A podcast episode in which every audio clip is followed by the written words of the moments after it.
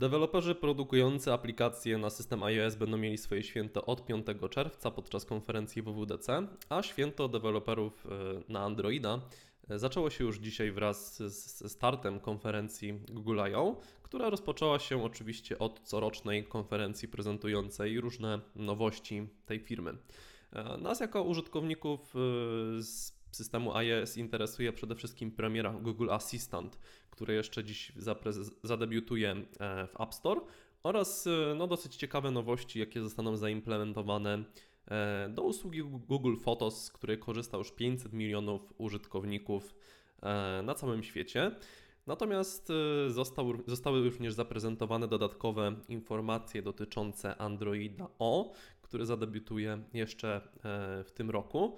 No i taką chyba wisienką na torcie tej konferencji i jedną z najważniejszych informacji dla deweloperów jest fakt, że deweloperzy piszący właśnie aplikacje na Androida będą mogli skorzystać z języka Kotlin, który bazuje na wirtualnej maszynie Java. No i podobno jest dosyć jakoś w miarę podobny do Swifta. Wiesz co, ja uściślę, że deweloperzy nie tylko iOS-owi, ale macOS-owi, też tvOS-owi, watchOS-owi, czyli wszyscy piszący w Swiftie będą mieli swoje święto w czerwcu, bo to nie jest tylko iOS. To jest cała grupa przecież systemów operacyjnych od macOS przez iOS. WatchOS i tvOS. Wspominam o tym, bo ja od razu jakby chcę zacząć od końca tych wszystkich nowości, czyli od tego języka Kotlin, co mnie osobiście bardzo interesuje jako już może nie żółtodzioba programisty, ale wciąż jednak początkującego w tej materii.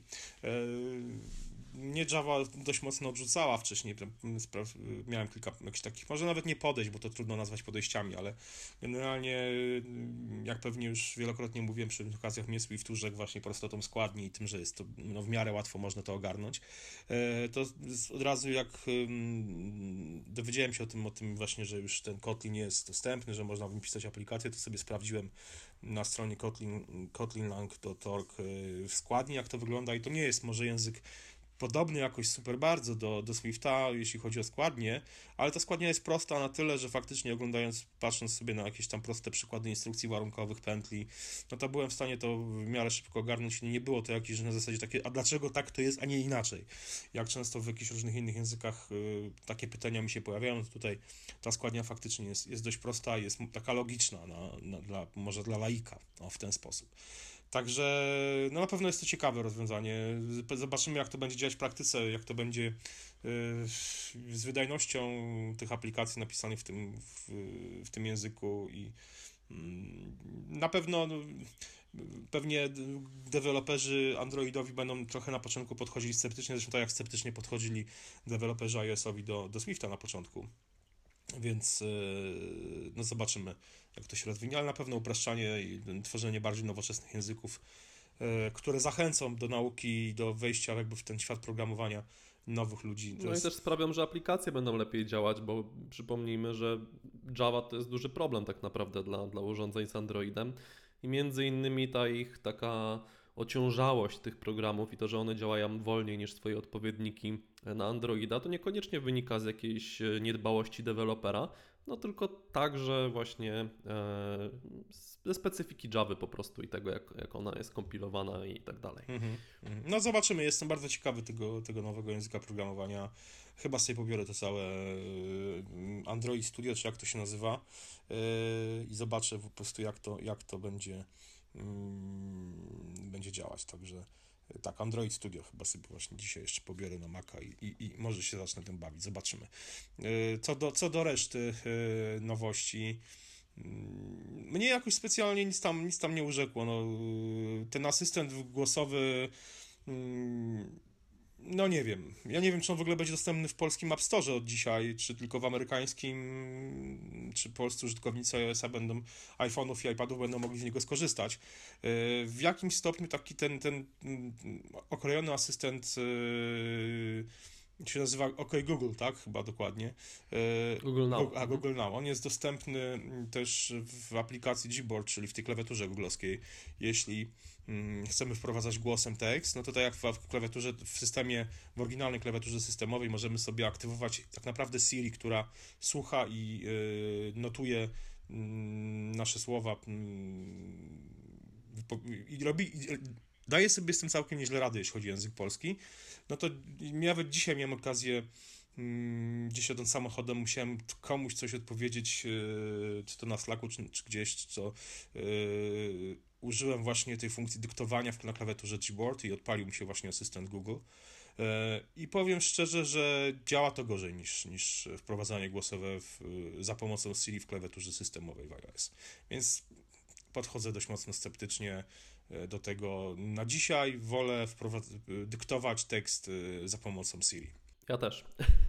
Dlatego mam dwie klawiatury i po prostu piszę na Gboardzie, tak, ze względu na to, że ma tą predykcję. Ma predykcję, poza tym ja na przykład uczę się dość intensywnie francuskiego i możliwość szybkiego, wygodnego przełączania na klawiaturę francuską z podpowiedziami, no to jest jednak też się przydaje bardzo mocno, także...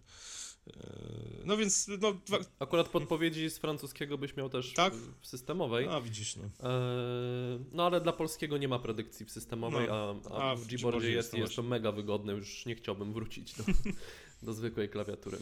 No ale dyktowanie działa o wiele, działa słabiej niż na klawiaturze tej, niż w Siri zintegrowanej z klawiaturą systemową, moim zdaniem.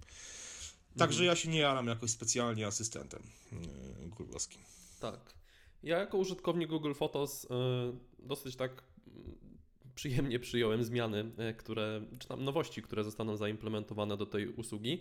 No jedną z ciekawszych rzeczy są takie albumy udostępniane i chyba najlepiej to będzie podać na przykładzie, może twoim, Krystian, będzie mi łatwiej.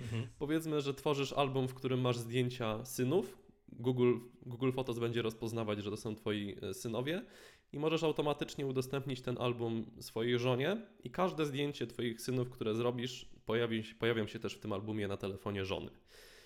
Wydaje mi się to całkiem spoko rozwiązanie, właśnie szczególnie jak się gdzieś jakieś wspólne zdjęcia dzieci pokazuje, czy wśród znajomych.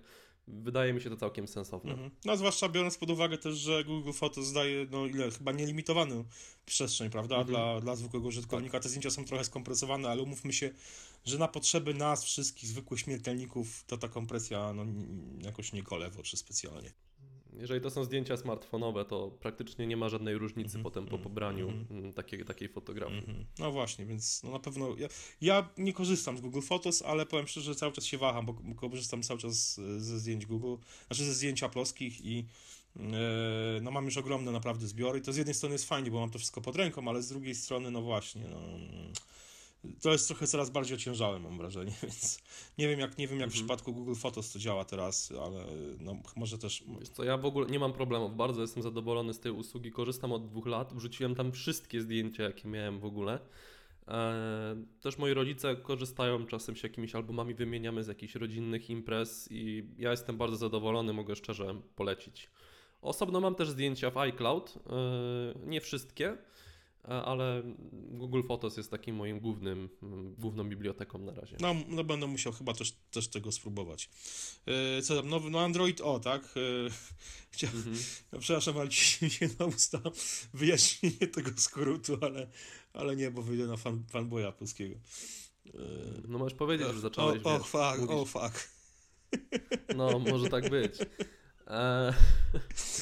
Ale wydaje mi się, że Android O nie zachwyca, mówiąc... Albo inaczej, oh well.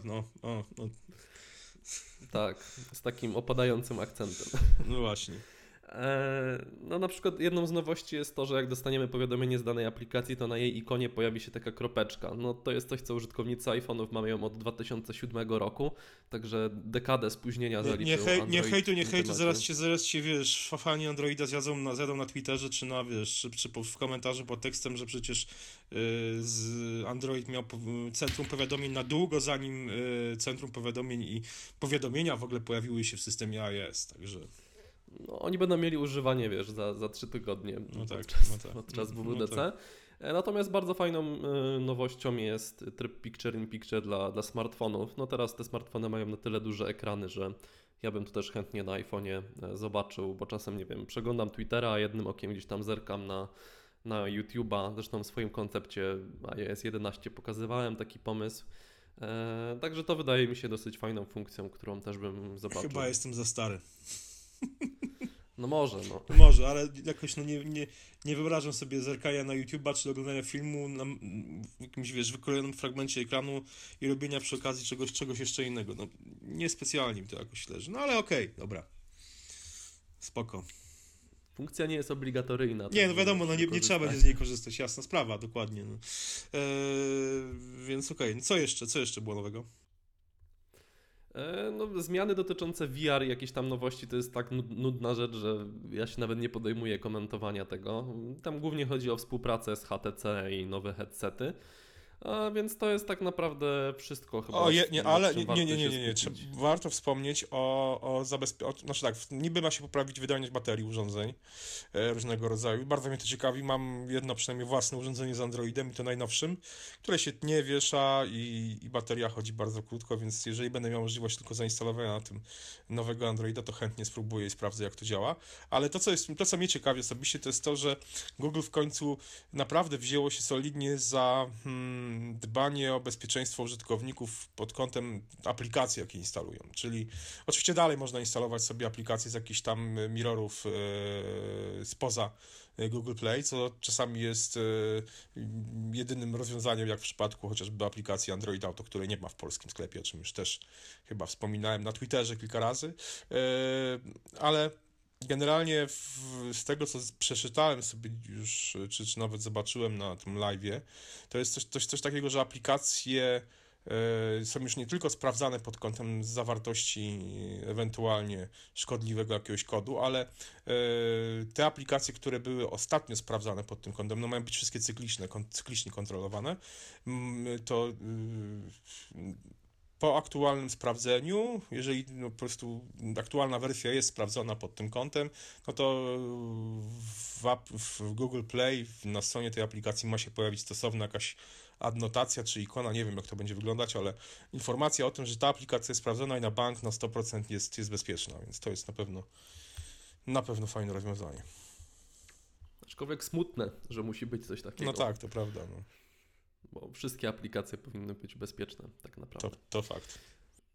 Dobrze, dajcie nam znać w komentarzach, co sądzicie o zmianach Google, zarówno tych, które dotykają nas bezpośrednio jako użytkowników systemu iOS, czyli Google Assistant oraz Google Photos, no jak i nowości w Androidzie O. Zobaczymy, jakie nakładki będą powstawać na ten system, no bo przypomnę, że on tylko na Nexusy i Pixele trafi w takiej czystej formie, w której został dzisiaj zaprezentowany. Także czekamy na Wasze komentarze i do usłyszenia jutro. Cześć. Trzymajcie się, na razie, cześć.